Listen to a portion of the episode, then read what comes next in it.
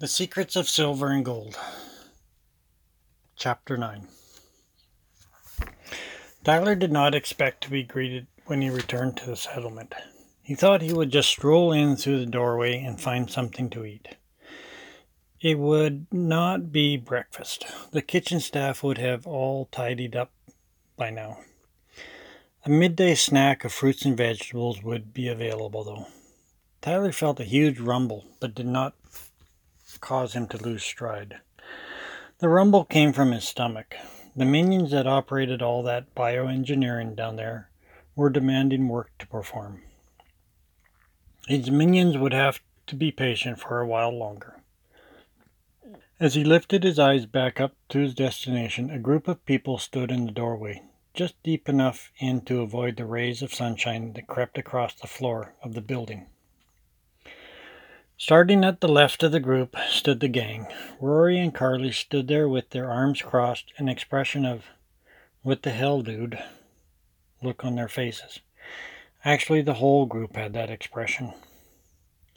Then there was Cassie. He instantly felt the pain he caused her the day before, and regret swept through his body. The minions would stand down now.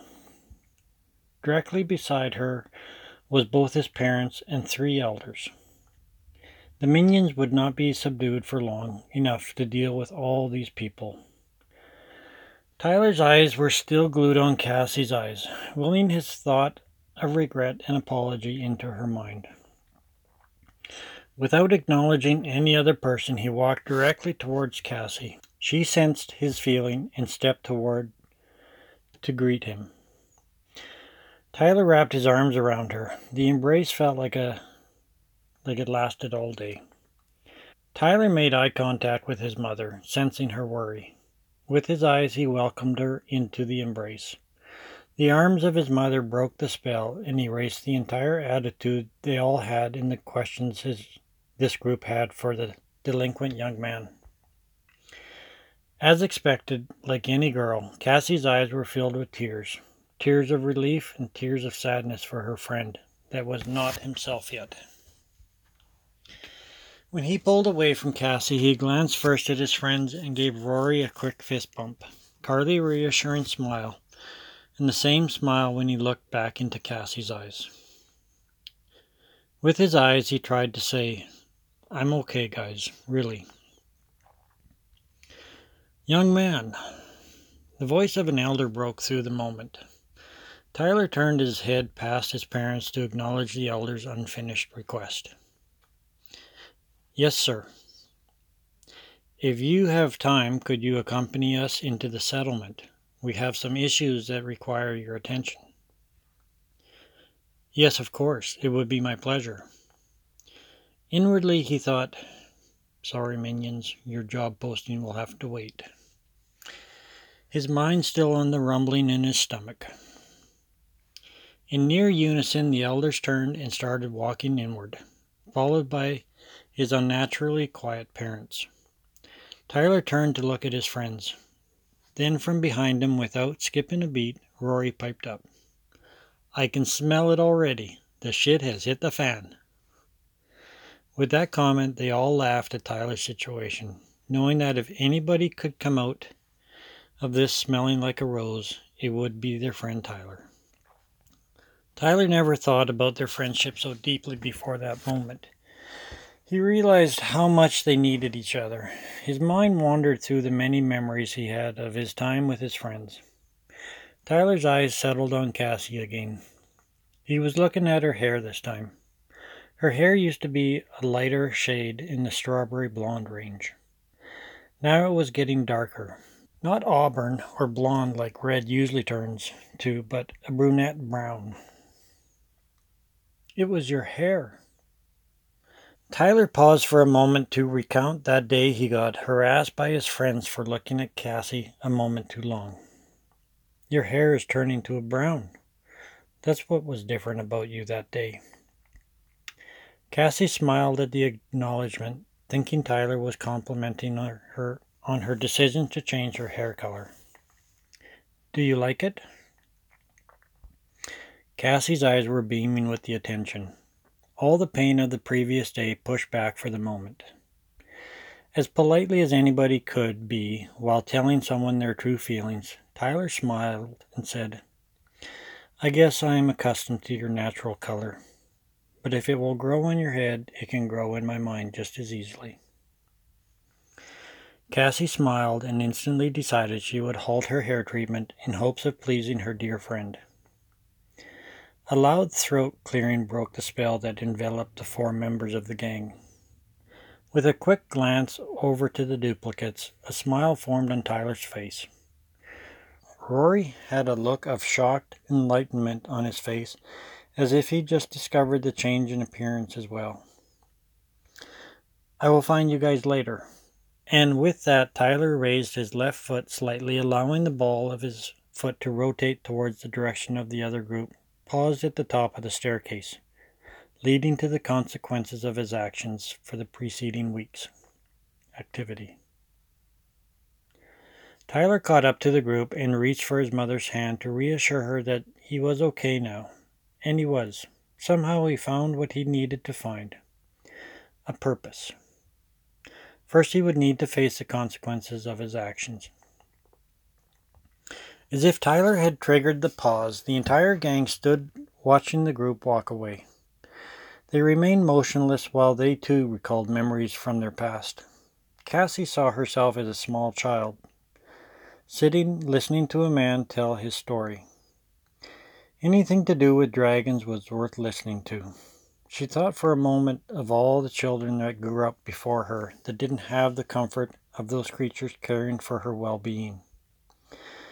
The thought of the elder storyteller, this man actually knew of the first guardian, the boy that talked for the dragons when they first woke. Right here in her settlement. Wow, to be that boy, to be friends, close friends, not just the people that were friends with dragons, the very first person. The smile on her face stretched just a little more as she listened to the story again from her, her memory. The boy knew all their names. He had to if if he knew Elios's name, and they have all ten written down just outside the nest stone on a placard. She looked over at her friends. She told herself, it would be nice to have a twin. Maybe a sister, though. Carly acts like it's a real burden to have a brother some days. Then her eyes narrowed slightly and the smile on her lips lessened a bit. She returned to her memory. That man and Tyler have the same eyes. Maybe it's the way the light is hitting them. As she stared at the man telling a bedtime story in her, in her memory, she felt her eyes were starting to feel heavy. The following morning, she woke with all the other children in the care facility. Her mom and dad worked with Tyler and Rory's and Carly's parents. It was their turn to work the night shift, which meant all the children of the night shift workers got to spend evenings and nights together. As they stood in line to eat breakfast, Tyler and Rory stood backwards so they could all talk about the day's activities. When she caught Tyler's eyes at the right angle, it triggered something in her mind. What it was, she could not say. Those eyes looked familiar somehow, as if they did not belong on Tyler. The line moved forward, and the thought passed as she moved her left foot forward to maintain the gap. Today we get to write the Leap Forward exam. Turning to Rory with a straight face, she continued her excited announcement they all knew already. I hope you studied like you promised. No worries. I'll probably sit there with my fingers circling the keypad so we finish at the same time. Rory re- retaliated against her comment. Dude, be careful. She can spin numbers through her head faster than any of us. Tyler spoke with a cautious voice. We got this. I know we do. He tries to look like he's not paying attention to be cool, but I've caught him with the view screen turned on in the middle of the night. Carly declared with a snicker. I'm asking Dad for my own room, Rory announced as his sister's smile was just forming on her lips. Not till we are ten, she replied sharply. It's moments like this when I'm thankful to be an only child, Cassie declared. I was thinking the same thing, girl. Maybe we have a connection like they do. Tyler burst out laughing, which broke up the emotions the twins were starting to display.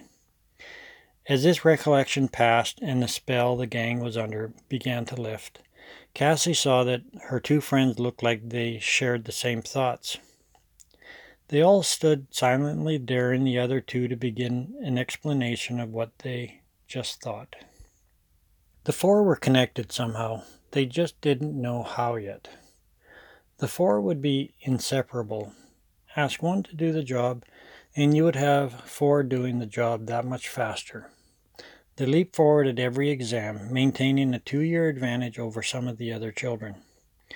The education system allowed children to spend half days off doing something productive for the community if they could maintain the same grade level from one exam to the next. This gave the gang much time to spend doing something they enjoyed. You would find them out in the gardens more often than anywhere else. The children and their enthusiasm for garden work became an expected sight when looking towards the garden area. Their childhood passed quickly as everything does when fun is involved. They never thought about the man that told them bedtime stories, nor did they think about the rest of that story from long ago when they were little kids in the nursery, until now. The man never left their memory, though. Deep down in their thoughts, the memory remained.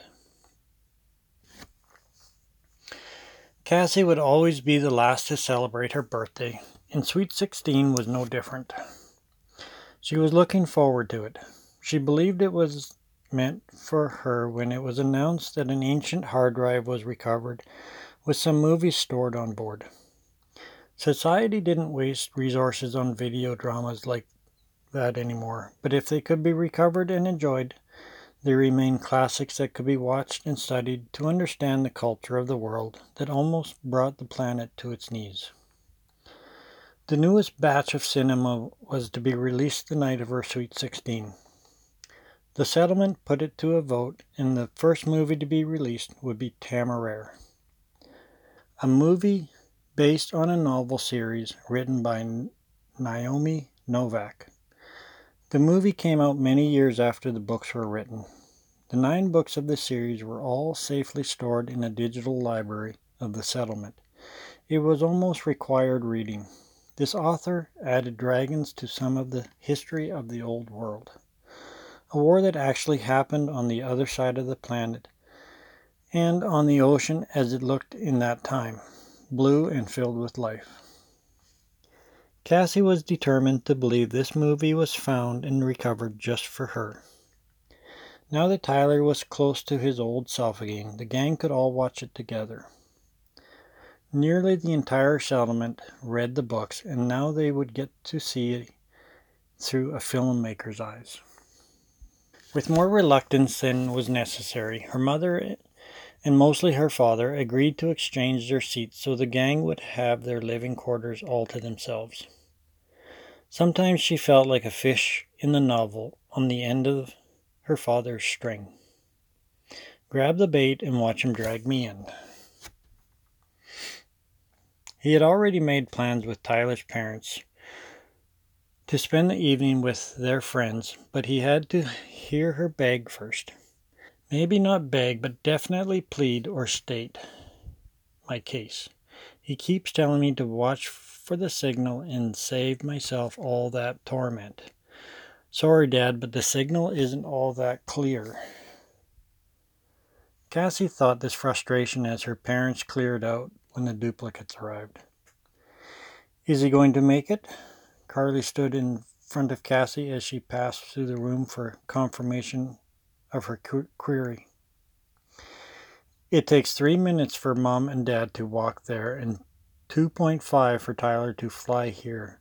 So in five minutes, I'm opening the door and screaming his name.